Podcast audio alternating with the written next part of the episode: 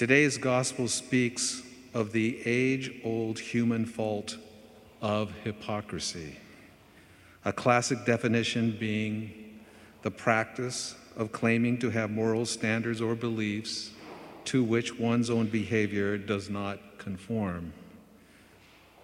As an example of how the culture attempts to twist something like hypocrisy into something acceptable, take the popular phrase, "fake it until you make it."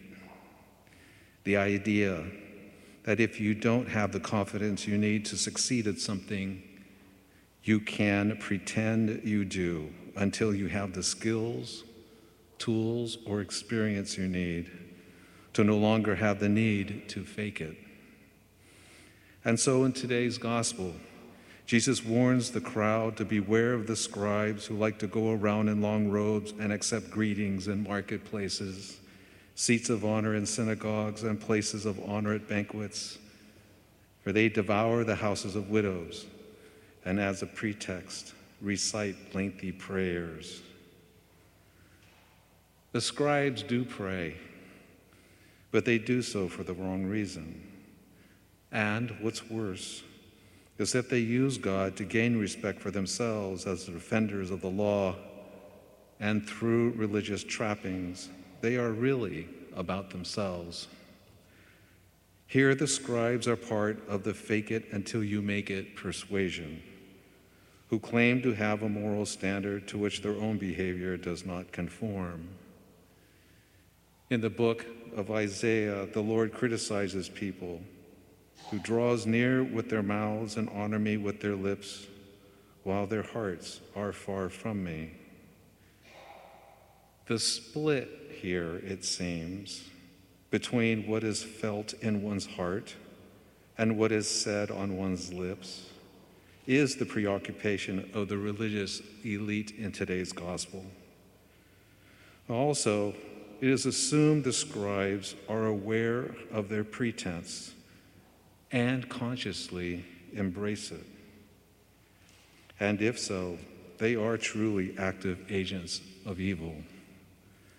To be consciously hypocritical is truly a dangerous offense, because it presupposes you possess the awareness of what you are doing. And what you are doing is deceitful for the purpose of taking advantage of others. A wolf in sheep's clothing, as they say. What is interesting to think about, though, is that in the course of our everyday lives, there are times when we have caused someone harm unconsciously. And so maybe a close cousin to conscious hypocrisy is something we could just simply call unconscious hypocrisy. And if full-on hypocrisy is a consciously chosen deception for the purposes of promoting and protecting oneself, then unconscious hypocrisy can simply be a lack of maturity, a lack of integration.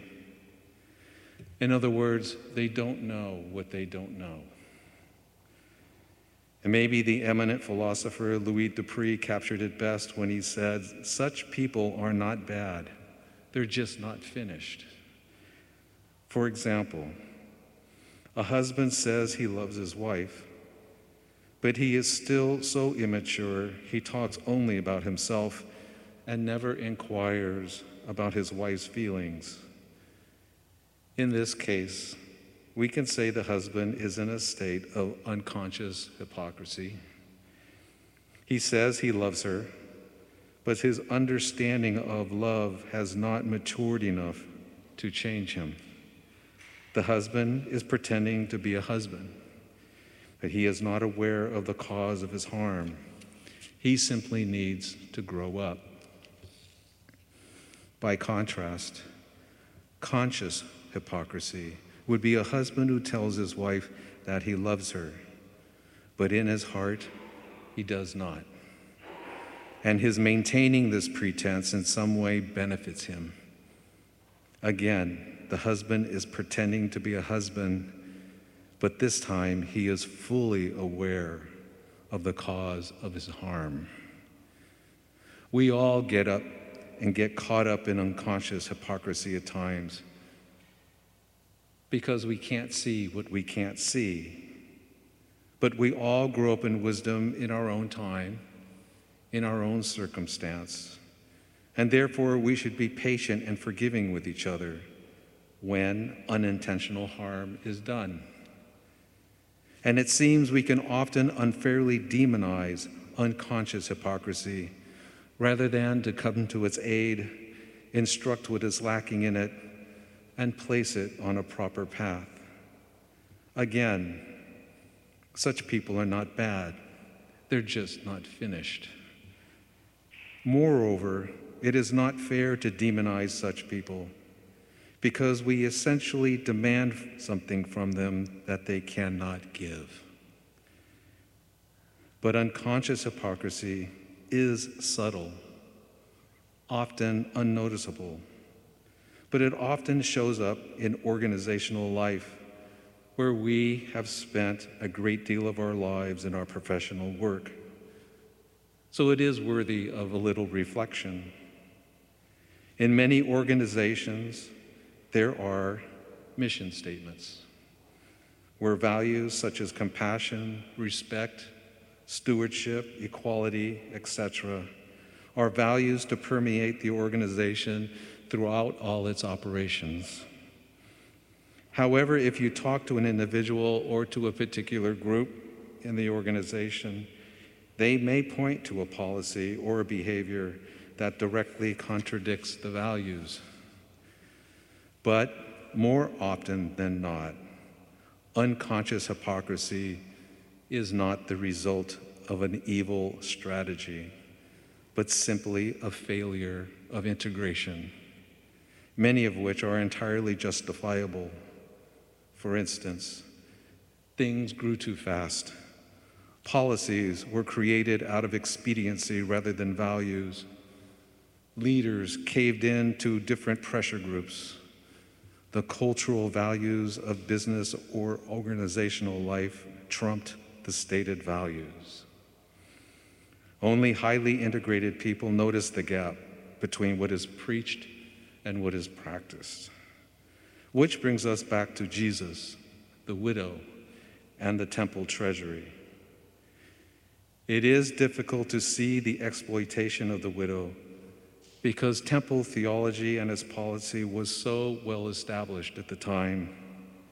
The law obliges everyone to support the temple, and the personal piety builds on the law and goes beyond it, where donating is a sign of one's sincerity and commitment, which is true. That is, to give to God's house is to give to God. To give like the poor widow who gave from her poverty or her substance, rather than the rich who give from their surplus, is the moral imperative here. The poor widow doesn't have to concern herself with such heady games of conscious or unconscious hypocrisy because she gives from her heart. Christ never asked us for our surplus. He only asks us for our hearts.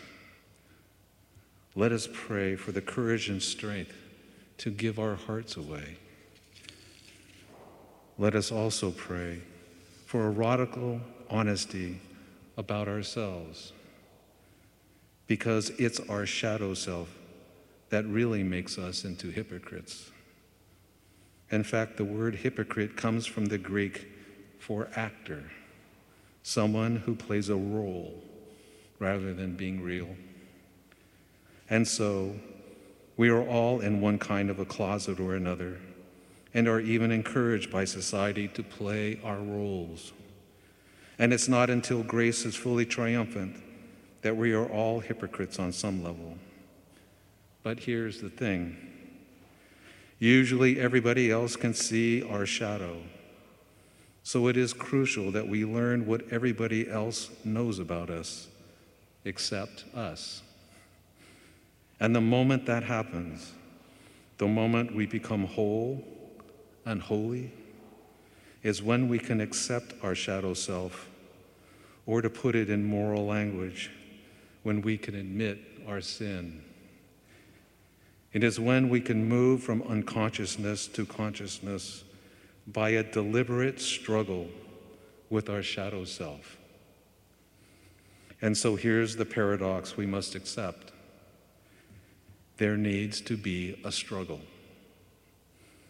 because the more we struggle, the stronger we will be.